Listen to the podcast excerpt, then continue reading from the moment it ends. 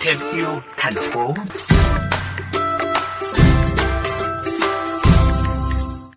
Các bạn thính giả thân mến, có một địa chỉ quen thuộc được các bạn trẻ yêu sáng tạo hay tìm tới vào mỗi dịp cuối tuần.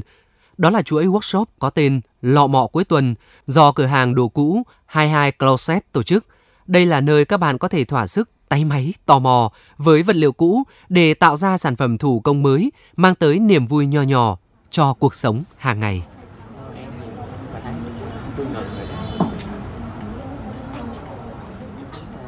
Tại buổi lọ mọ cuối tuần từ 9 giờ sáng đến 5 giờ chiều, người tham gia có thể ghép nối các mảnh vải cũ, sờn tạo ra mảnh vải mới.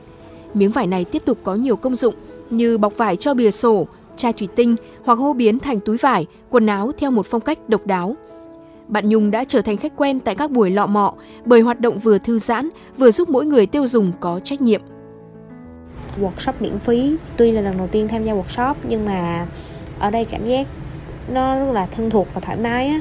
À, sau này thì có à, theo dõi tiệm và có một chút thời gian nên là mình quyết định quay lại tham gia workshop một lần nữa cả tuần đi học đi làm rồi nên là thay vì cuối tuần ở liền trong nhà thì mình uh, cũng có một cái hoạt động gì đó để tham gia nói chuyện với bạn bè Tới nay, tiệm 22 Closet đã tổ chức được khoảng 40 sự kiện lọ mọ cuối tuần với những chủ đề khá đa dạng như làm sản phẩm phong cách chắp vá, làm trang sức và đồ decor từ lát gỗ bỏ đi, nặn đất sét và trang sức gốm.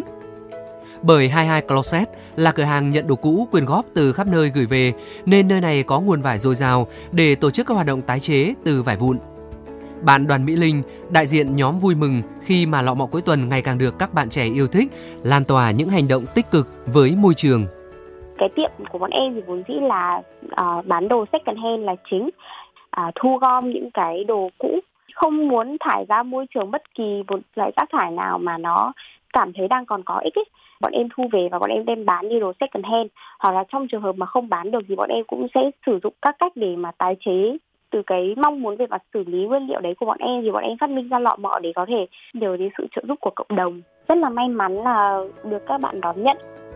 Các hoạt động ở lọ mọ cuối tuần được tổ chức không vì mục tiêu lợi nhuận.